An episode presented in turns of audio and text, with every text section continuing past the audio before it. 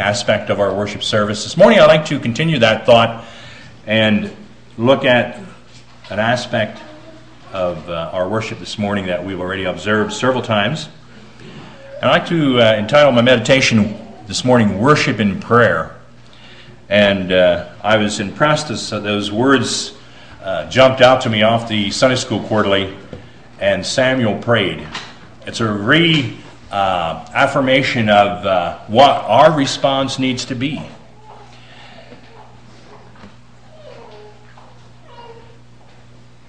You know, we didn't have prayer meeting last week. I think we had a men's meeting Tuesday evening.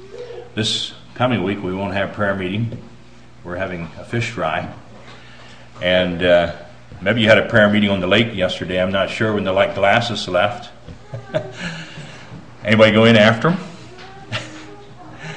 Didn't hear that story. Uh, so I guess if anybody catches a fish over there wearing a pair of glasses, check with Mark. Huh?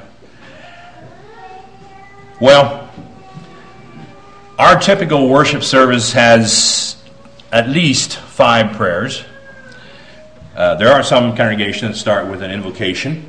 That's the first thing I do. And we have in the past, I can remember when we were smaller, I can remember times Brother Samuel sometimes would open the service and uh, open with a prayer. Nothing, certainly nothing wrong with that. We open our services now with three selections of songs. So it hasn't always been that way necessarily, but uh, our schedule has somewhat standardized itself a little more. And we open with uh, three selections of song, and then we have a devotional meditation. And usually that's followed by what we would call a, a prayer in, after the devotional uh, meditation. Then we have a prayer. We just had a prayer before the offering, the lifting of the offering, which I think is very appropriate. And then sometimes we have a prayer before. I did not do that this morning. Usually one of the others opens the service, but sometimes we'll have a prayer before the message. And then we have a, uh, a prayer, oftentimes a kneeling prayer after the message. And then we have a, a standing prayer, a benediction at the end. So we do uh, a lot of different variations in our congregation, probably more than, than when where I grew up. Uh, there was all the prayers would have been kneeling prayers and uh, with, with the exception of the benediction prayer, that was always a standing prayer. Uh, I like it. I, I think it's good. Uh, some of our prayers are just simply seated, bowed head, closed eyes. We have a kneeling prayer at the conclusion of our message, typically, and then we have a standing prayer benediction. I'm not saying one position is necessarily right or wrong, but we do have variation, and we have. Uh, I guess I like that personally myself. That's just a personal expression there, but. I'd like to look at some aspects of prayer. Matter of fact, before we get into the message here this morning, we're going to do something just a little bit different. Is our usher back in? Jeremiah, would you do something for me? Would you go out and ask him for the offering basket? And uh, I want you to take here, take, take these along. Take a slip of paper, uh, pass them out in the offering basket.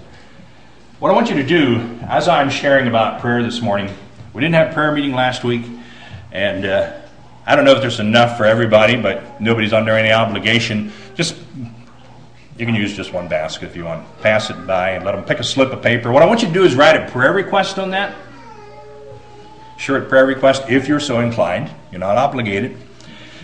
Uh, but uh, at the conclusion of our service, we're going to take just a few minutes and uh, and uh, take a look at those requests. If you're going to pass the basket, and we'll collect the requests back up again and uh, then we'll, uh,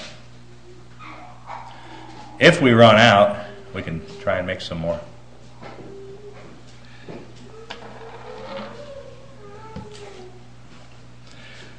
My uh, first point is that I, prayer is a mark of identity. Uh, turn to Acts chapter 9. So, as I'm sharing, uh, I thought about moving the whiteboard to the back and you could get up, give you a little break of exercise and write your request on the board, but I thought, well, that might be a little distracting. So I thought, well, this is maybe a better choice. So we will pass out from baskets somewhere uh, near the end of the service and, and collect up. If you have any requests, if we have too many requests, we may just have to randomly pick a few out and, uh, and I'll save the rest for Wednesday evening sometime. Uh, I'll, I'll, read them all, and uh, you can remember them personally as well. Prayer is a mark of identity. Looking at Acts chapter 9, I'd like to read verses 1 through 11. This is a conversion of Saul.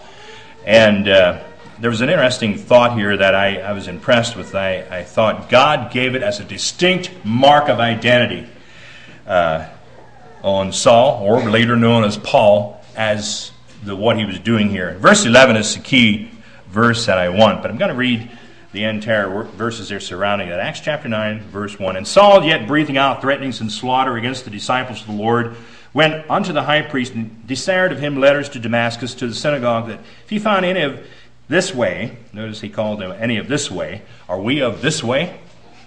Whether they were men or women, he might bring them bound unto Jerusalem. And as he journeyed, he came near Damascus, and suddenly there shined round about him a light from heaven. And he fell to the earth and heard a voice saying unto him, Saul, Saul, why persecutest thou me? I thought about, I just just side note here, I thought about Saul when we were talking about that question back there. Uh, does, does God over, override our, uh, our choices, our free choices? Here it seems like God maybe would have. It's, it's, he struck him down, and, uh, and sometimes God does arrest us in the way we're going. And uh, certainly Saul thought he was doing what was right, and, and God, I believe, knew that. And he, he knew that if he could get Saul to stop, that there would be a change. God knows that. Verse 5 And he said, Who art thou, Lord? And the Lord said, I am Jesus, whom thou persecutest. It is hard for thee to kick against the pricks.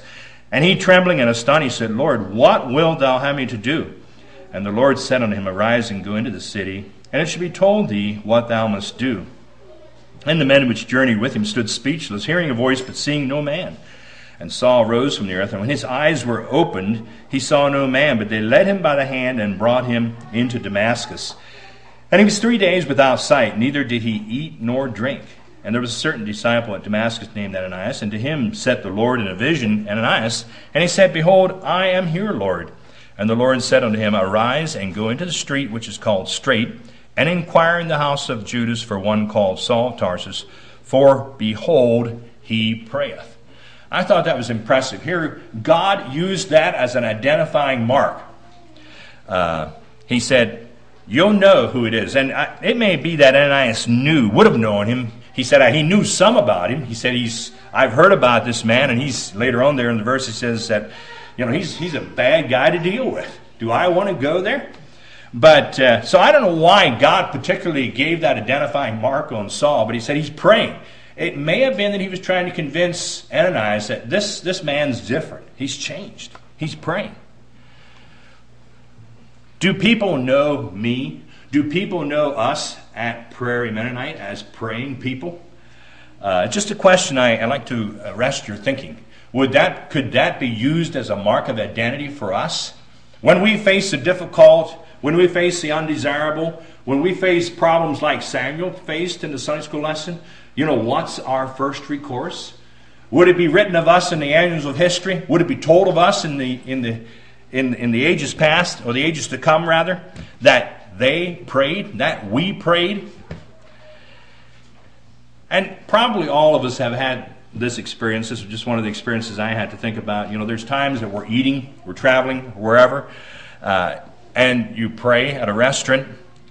Uh, you know, it's appropriate. That's that's a time we give thanks, and uh, you know, I can remember on different occasions that you know, as we were eating and we prayed, that people commented about you know the families that uh, still observe that appreciation of thanks to God for for their food. And you know, I've I've sensed that too as I've ate at out in restaurants and you observe other people bowing their heads and praying. It gives you kind of a, a warm feeling, doesn't it, when you observe that? It gives you a feeling of appreciation that there's somebody yet that recognizes that this provisions didn't just come out of my paycheck, out of my pocketbook, but it's the Lord that has provided. To me, that's impressive. It's a simple thing, very, very simple thing, but yet it's, it, it's something that is, at least in our culture, in our time, is, is understood prayer of thanks, prayer of appreciation for what God has done for you. It's a mark of identity. It's an opportunity we have to, to identify that we are God's children. Just, uh, it's interesting to notice, you know, Saul's response here, you know, in verse 5 Lord, who art thou, Lord? And Lord said, I am Jesus, whom thou persecutest. And uh, Paul's response there, trembling and astonished. Uh, And then he clearly follows the Lord's directions in. Uh, they led him by the hand, and uh, you know how. And then he says he was praying, so it gave an identification mark there for Ananias as he uh, was to come and to minister to him. And uh, you know, the channel that was the prayer was the channel that established the, the, the avenue of ministry. And uh, I think that's sometimes what we miss. We, you know, the prayer was the avenue through which that channel was established. And uh, we need to keep that channel. We may not know always the full circumstances. All of God told, I believe, Ananias some of the situation here, but it seems like. Uh, you know, he told him, he said, I have, he's a chosen vessel of mine. I, I had a work for him to do. And he wanted Ananias to, uh, to use, to uh, minister to him in that way.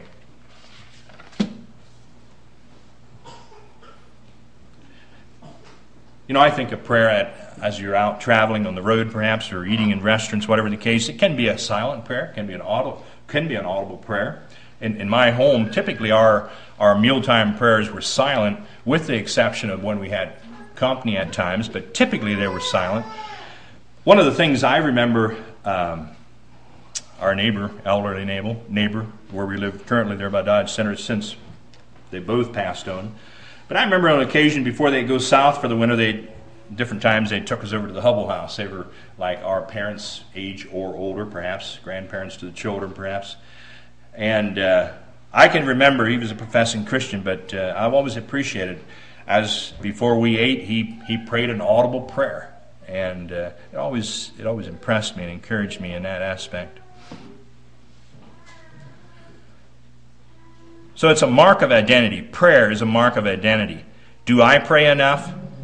You know, the, it, uh, you know, you think of Daniel. That's another biblical example, a mark of identity, who prayed toward Jerusalem, opened his windows before time, regardless of what the decree of the king was. It was a mark of identity. He was not going to let uh, the fear of man intimidate him to uh, affect his communication with his God, a mark of identity. The second point is it's an activity of the first believers, and turning back further in the book of Acts to Acts chapter 1. I'd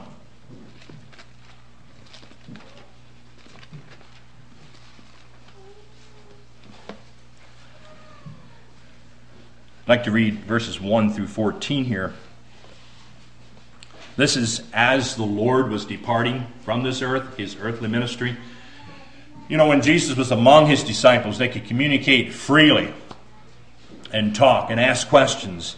And he taught them lessons. But now he was leaving.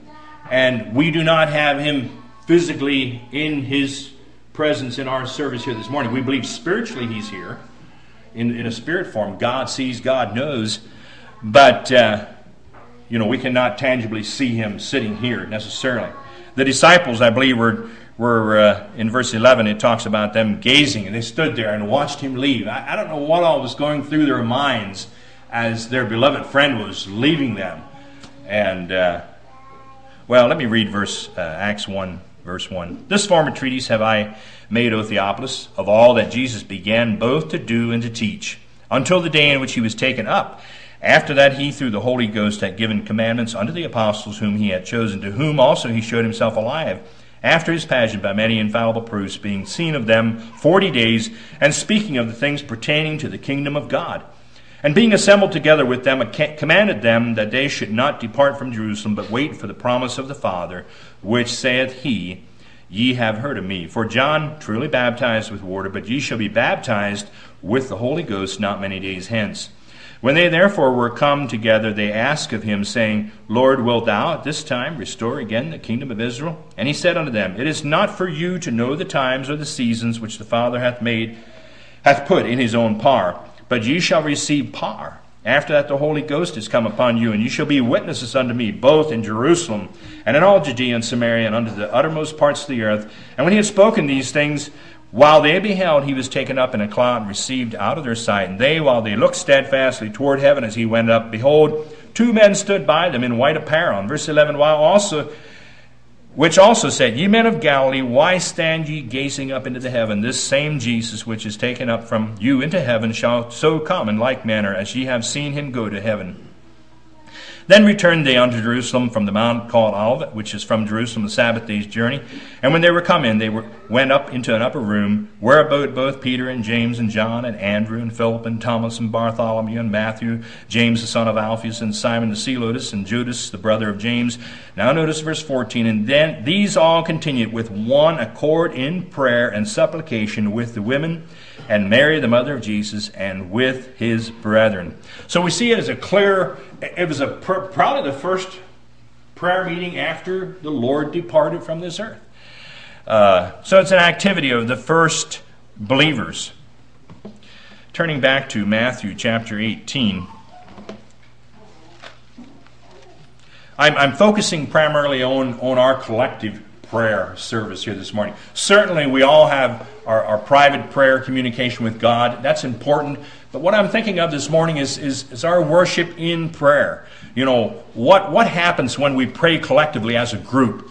Uh, what should happen? Uh, Matthew 18, verses 19 and 20.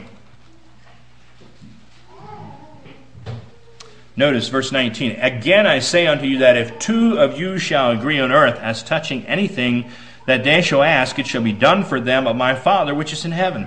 For where two or three are gathered together in my name, there am I in the midst of them. I believe, according to, to these verses that I read, that there's clearly uh, there's power in unified prayer together, uh, according to verse 18 and verse 19. There's power in unified prayer as a group. I believe the range is infinite from personal to maybe church growth questions. And I, I think this was mentioned the other evening after our men's meeting. You know, we, we're, looking at church expansion, church growth. And, uh, you know, is it front burner issue on our prayer requests? Uh, we want the Lord's will. We, we've all identified with that. Uh, how to proceed, what's the proper way to go. Um, how do we know what the Lord's will is? Well, there's, I believe God can use the brotherhood. God uses the resources that are in His kingdom to build His kingdom. And it certainly needs to be. As we think of, uh, you know, the requests that we share from time to time, that was another thing I had penciled in the back of my Bible. I have just numerous quotes. Uh, one of the one of the quotes, and I don't know where I picked it up from. It said, "Sometimes the best answer God can give us is an unanswered unanswered prayer. We sometimes pray and request the wrong things. God maybe has something better. It, it's better if God doesn't. It's better if He doesn't answer what we're, we're requesting. There may be something better in mind. We may see it as the best option today, be look, you know with our finite vision. But God has something so much better in mind. I think Alice mentioned that in the Sunday school lesson. Uh, you know, praying for healing. Uh, is that always the best? You know, how, we, would like to think it's the best. From our perspective, we think it's the best, but maybe it isn't the best. Uh, that's why we, we pray God's will. And, and I believe in sincerity, we, we all want God's will. And we want God's will in, in relation to our church growth, expansion, whatever we decide as a group. I'm confident that we will arrive at, at something that's uh, glorifying to God, something that's pleasing to Him, and yet is practical and that's beneficial to uh, what we believe are the principles of church structure. Is that too wordy? that was that wasn't written down. That was just coming out as I was talking. But I have confidence in that. But I, I was impressed with the idea of of the, the verses there in Matthew, the power that is available to us if we if we access that as as a group unified together, praying for God's will and, and a desire to understand God's will. It was an activity of the first believers, and I believe we need to continue on with that activity. How is it with us here at Prairie? Is it a functional activity? Is it is, a, is it a viable activity? Do we pray together in unity? The third point I believe it pleases God when He sees his people praying to him. Hebrews chapter 4, uh, verses uh, 3 through 16.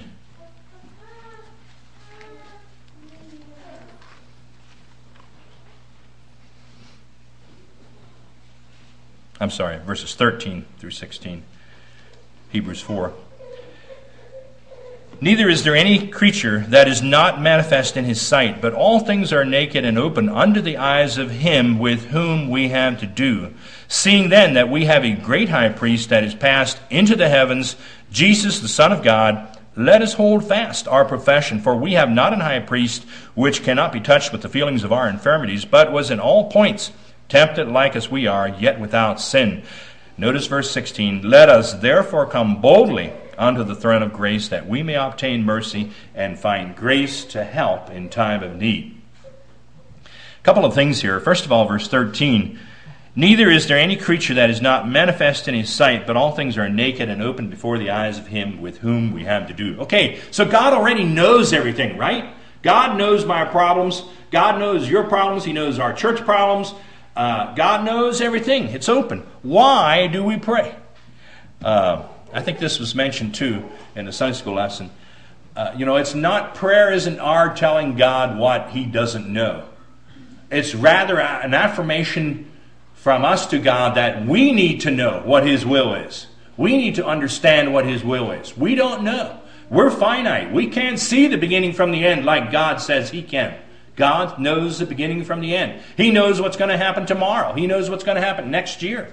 God knows all of that it says everything is, is open before him with whom we have to do. And then it goes on, saying, then we have a great high priest that is passed into the heavens. That's who we're praying to this morning. And always, he's into the heavens. He's at, he's at the right hand throne of God, interceding in our behalf. And he's, he's our advocate, he's our lawyer, he's our go between. We have not an high priest which can in essence, can be well, he's touched with the feelings of our infirmities. And he was tempted in all points like as we are. We may sometimes be tempted or be lured by Satan to think that you're unique, you're different. Nobody else faces problems like you do. That's a, that's a false deception of Satan. God understands us. God has created us, God has designed us, and he's, Jesus is touched with the feelings of our infirmities.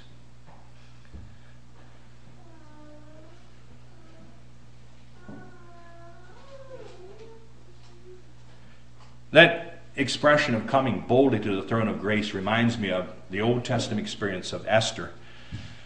You know, when she, was it uh, uh, Ahasuerus? Is that the king? I think. You know, after she was made queen and, uh, you know, the children of Israel's life was at stake, you know, she was instructed that she needs to do something.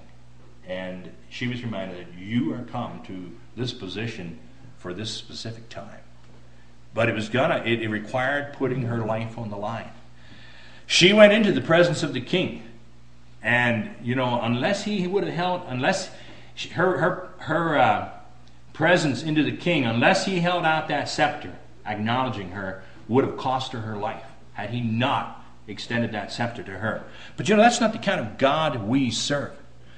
God, I believe, always has his scepter pointed out to us as children. He desires us to come to him with our requests. So here was Esther in the Old Testament, had a request that needed to be dealt with. It, it, the lives of her relatives and, and the children of Israel depended on her interceding in their behalf. And she risked her life so very, very uh, beautifully. And uh, God was successful in working through her, using her as a channel. And we see this somewhat that same picture depicted here of coming boldly to the throne of grace that we may obtain mercy and find grace to help in time of need. Who of us here this morning doesn't have a need? We have needs. Uh, I think the mention was made in Sunday school lesson that we have we have lots of wealth. We have lot, we can do lots of things, but you know that all gets that all get that all gets away. And, and you know, till it's all said and done, we have needs that we need God for, that money can't buy. And uh, I don't care what your standard of living is, we still have needs. there's, there's the social needs, friendship, there's spiritual needs. You know, money, money really doesn't, well, maybe I better back up. Money can buy you friends, but not the kind of friends you want. They'll suck you dry, usually. so it pleases God when we pray, when we come to Him. Remember, don't hesitate. God always has His scepter extended and waiting for you to come into His presence and pour out your heart to Him. Collectively, as a group, share your needs with Him. Well, fourthly, it's a responsibility that we have to each other, I believe. Going to the book of James, chapter 5. Lot of these verses are familiar verses that have to do with prayer, but again, I'm focusing on how, how they relate together as, as a group and, and, and group prayer. James chapter 5, beginning at verse 13. Go to now, ye that say, I'm sorry, I'm in chapter 4. Chapter 5. Is any among you afflicted? Let him pray. Is any merry? Let him sing psalms. Is any sick among you? Let him call for the elders of the church, and let them pray over him, anointing him with oil in the name of the Lord. And the prayer of faith shall save the sick, and the Lord shall raise him up. And if he have committed sins, they shall be forgiven him. Confess your faults one to another, and pray one for another, that ye may be healed. The effectual, fervent prayer of a righteous man availeth much. Elias was a man subject to like passions as we are, and he prayed earnestly that it might not rain. And it rained not on the earth by the space of three years and six months. And he prayed again, and the heavens gave rain, and the earth brought forth her fruit. Brethren, if any of you do err from the truth, and one convert him, let him know that he which converteth a sinner from the error of his way shall save a soul from death, and shall hide a multitude of sins. Well, the responsibilities we have to each other it, it, in this passage of scripture here that I read in James, it mentions, uh, I believe, uh, it mentions sickness, it mentions physical sickness, it mentions spiritual uh, uh sickness, illness, spiritual uh, being lost. Verse 15 talks about the prayer of faith. What is the prayer of faith? Uh, how would you describe the prayer of faith? And the prayer of faith shall save the sick, and the Lord shall raise him up. And if ye have committed sins, they shall be forgiven him. Well, a, a prayer of faith, I believe, is an expression of a believer, a child of God, in the God that is able to do anything and everything. It's our faith in, in that God. Uh, again, does it take, and this comes from Brother Samuel Yoder, and he often said, Does it take more faith to believe that God could heal and doesn't heal, as it does to believe that, that God can heal and did heal? Does it take any more faith?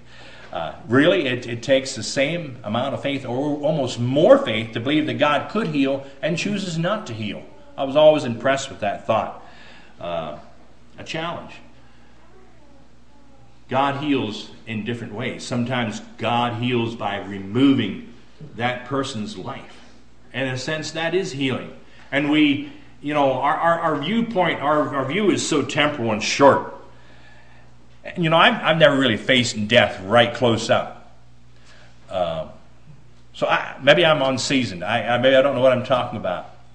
But uh, I hope, I hope that if I do face terminal illnesses or tragedies of one sort or another, that I can, my faith, my prayer to God would be uh, a prayer of faith that I know that God could change the problem, fix the problem in whatever way He chooses fit.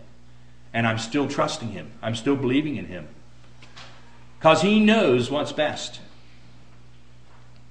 And I'm counting on you to remind me of that. Okay? Is that a fair deal? Jeremiah? You'll be around a lot longer than I am, I think. Well, I don't know. That's an assumption. So it's a responsibility we have to each other to pray. It, it, uh, it talks about praying for the sick, praying with the sick, anointing them with oil. And that's, a, that's an ordinance that we as a church probably I don't know if there's other, well, there would be other Anabaptist churches would, or Oriented Baptist churches would observe that. I don't know if there's other beliefs, other faiths would believe, faiths that would practice anointing with oil or not.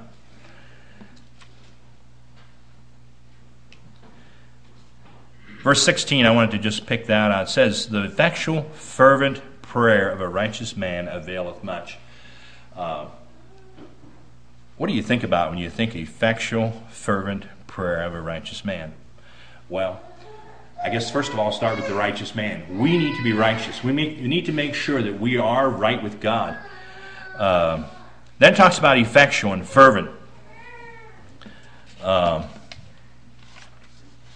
persistence, continuing.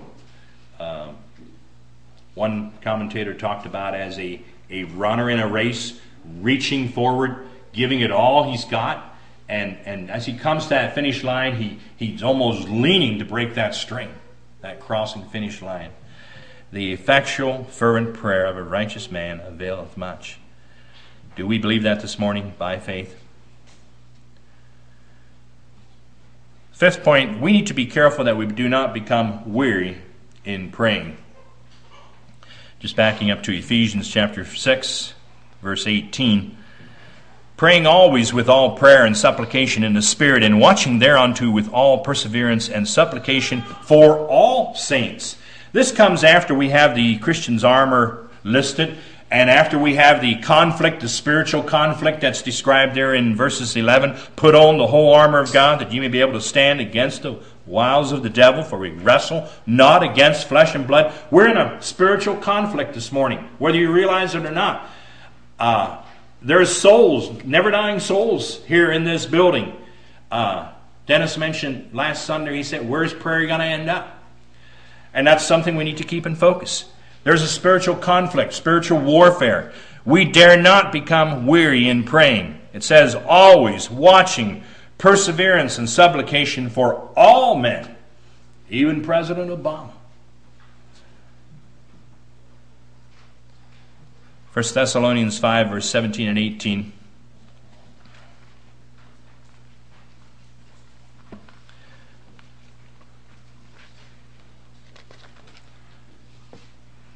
Very short verse. Pray without ceasing. In everything give thanks, for this is the will of God in Christ Jesus concerning you. God wants us to pray without ceasing, giving thanks. Even when we don't feel like it, I believe we need to give thanks to God. Even when the glasses land up in the bottom of the lake, can we give thanks? Uh, well, it may be hard. We may say foolish. Uh, there's a reason, a purpose. I don't understand it. But. Uh,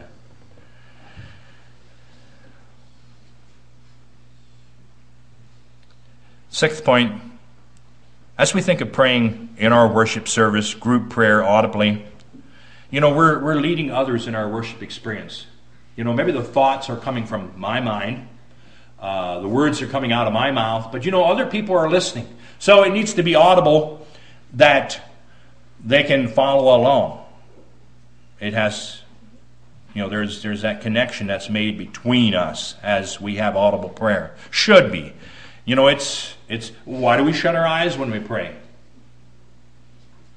Anybody, any children? Why do we shut our eyes?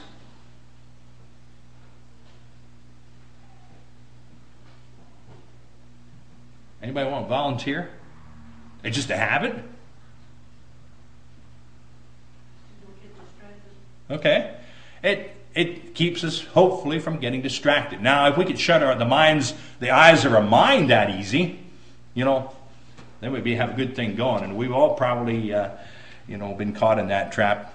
That you know, if we're careful, we. Uh, uh, I know I uh, I heard just recently that.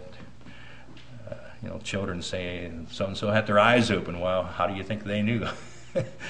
Uh, no, it's it's it's it's it's it's a simple thing, but it's a good practice, I believe. So shut our eyes, pray audibly out loud. Uh, you know, don't let the word flow bother you. You each have our personal styles of prayer. We each have our personal ways of expressing ourselves. Uh, you know, you're not praying to your brother beside you or your sister. Uh, you're praying to God. and maybe sometimes we are self conscious about how we pray. Uh, but you know, God understands. God understands our hearts. You know, I had to think of the example of Hannah. Was that last Sunday? You know, there she was praying in the in the tabernacle, and uh, Sam uh, Eli, thank you.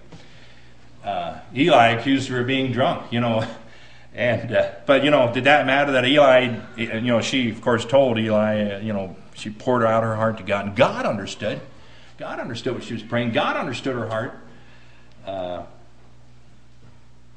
someone has said that tears and prayers are two things that, that will move heaven's forces uh, to meet the needs of his people tears and, and prayers. Think about that.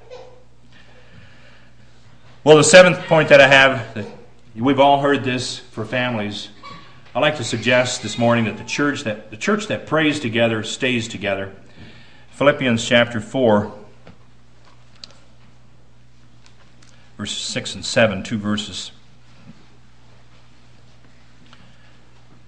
Be careful for nothing, but in everything by prayer and supplication with thanksgiving, let your requests be made known unto God.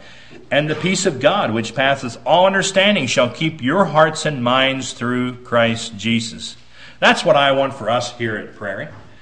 Uh, it says, uh, be careful for nothing. I believe that's saying, don't hold anything back. Share your requests. They may be personal requests, they may be whatever requests. Uh, but in everything, by prayer and supplication with thanksgiving, let your requests be made known unto God. And the promise, the peace of God. That's where I, that's what I want our experience to be here. I want the peace of God to reign in our in our body as, as a church. The peace of God which passes all understanding, all understanding, goes beyond what my understanding is, goes beyond, beyond what your understanding is. It, it, it goes beyond everything. He'll keep our hearts and minds through Christ Jesus. Someone has, you know, it's, it's easy to get self focused in praying in, in praying what we want. We think it should be this way, we think it should be that way, or we pray for this or we pray for that. Someone pointed out to me that actually in, in the model prayer that Jesus gave to us, you know, the Lord's Prayer, and we're not looking at that here this morning. This is my last point, because I do want to spend just a few minutes in prayer. Uh, Jacob, would you collect the prayer requests? Uh, someone has pointed out to me actually in the model prayer that Jesus had in the Lord's Prayer, there's actually no personal pronouns in that in that prayer. It's all it's all uh, we are us, and uh, I, thought that was kind of impressive as I thought about that. The church that prays together stays together. You know, where is our focus? Our focus as we pray, as we desire to know the Lord's will in regards to you know we've got an ordination coming up, we've got building plans. Uh, our desire is to to know not what I want, not what you want, but what the Lord's will is, and uh, I think that's I think Jesus was telling us something in the Lord's Prayer. It's our focus needs to be on what God wants. And I believe, I have confidence this morning that that's uh, each of your desires too. So think about that. You know, prayer can become kind of, well, okay, we have the devotional, we have the prayer, and then we dismiss for Sunday school class, and then we go ahead and bring them up here, Jacob. And, uh, you know, it's, it's kind of routine. And that's why I thought, well, I'll mix things up just a little bit this morning. We didn't have prayer meeting last week. Uh, we're not having prayer meeting this week. That doesn't mean you can't pray personally, but uh, you're all pretty good students. Wow. I think we're good to go for a couple weeks here. I'm not sure I'm going to handle this.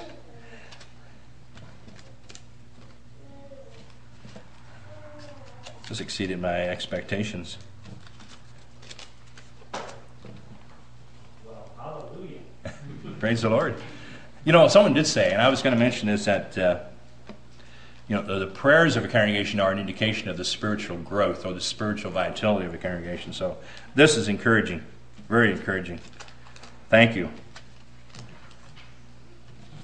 I'm going to see if some of these maybe can be combined here. I think we're going to just have to pick a few, though, and uh,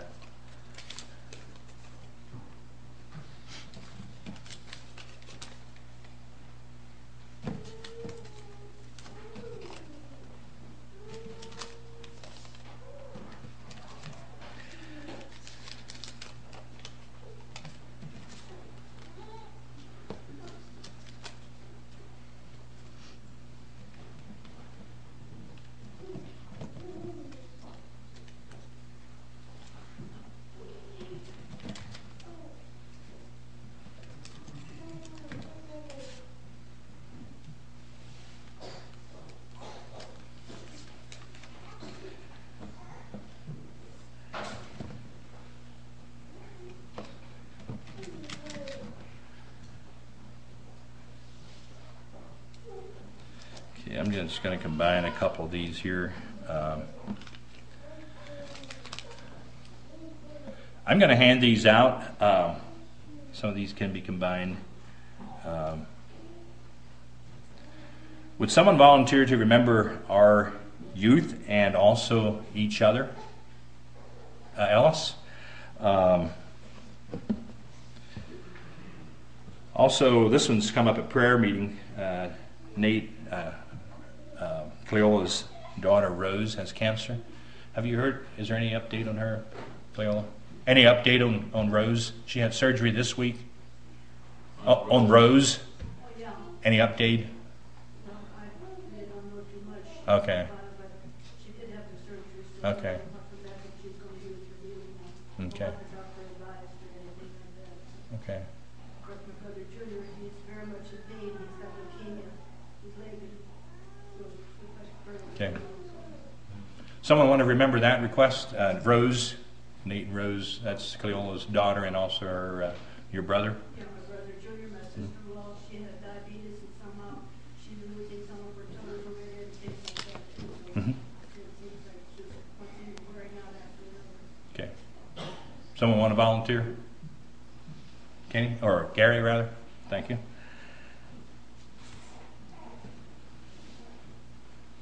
Someone want to remember us as a congregation, uh, especially as we think of uh, expansion and ordinations, or the ordination next uh, month in October?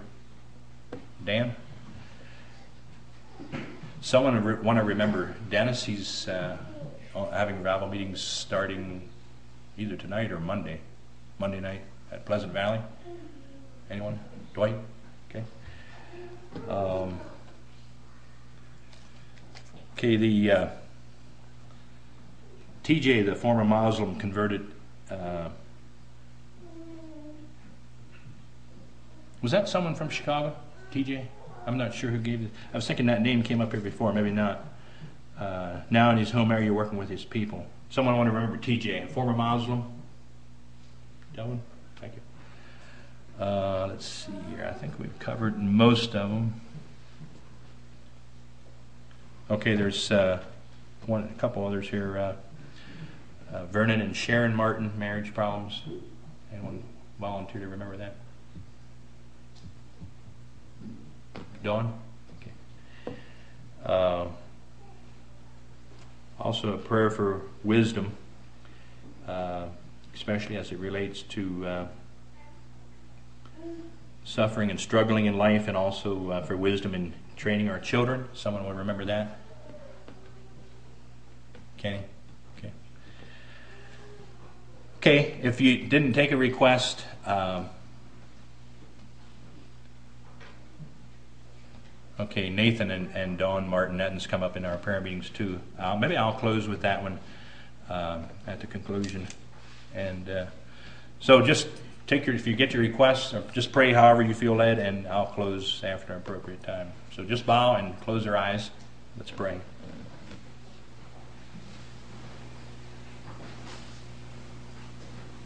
Heavenly Father, we come before you this morning to thank you that you're here with us and that you care about us and that you wish to communicate with us as your, as your creation and your people. You know us better than we can ever know ourselves or anyone else. So we desire for you to continue to work in our lives and in our daily experience that we can be lights and witnesses and examples for you. Be with each of us in the congregation here, that you would help us to make wise decisions, wise choices, help us in the struggles and trials that we face from day to day, and help us to rely on you and follow you. Lord, we thank you for our youth, our young people. We admire them as they make correct choices. We cringe when we see the times that they're growing up in. We pray, Lord, that you would bless them, that you would keep them close to yourself, that you would draw them, that you would bless them as they serve you, and be with them as they face choices and decisions in this world, that you would help them to make decisions that would be eternally valuable. We pray again your blessing on them, and we thank you for each of them. We thank you that they're an encouragement to us, and we pray that, that uh, each of us, uh, as we relate with them, could be an encouragement to them as well. In Jesus' name. Father in heaven, we thank you for this avenue of prayer that you uh, you care about us and you want to hear our needs and our thanksgiving and praise that we have to offer to you. We thank you that you already know what we are thinking before we ask you and tell you, but we thank you that you also like to hear from us. We want to pray for our church as we move forward in uh, ordination this fall and, and uh, church expansion that we're looking into. Lord, I just pray that we would all work together as a body and that we would uh, put aside our personal uh, desires and personal opinions and that we would move forward as, as a body. And I pray that you would give us wisdom and direction as we look into different options. And I pray for the uh, ordination that you would prepare the one that you have chosen and that uh, you would bless him with uh, direction that uh, you would continue to um, work in our congregation here. We thank you for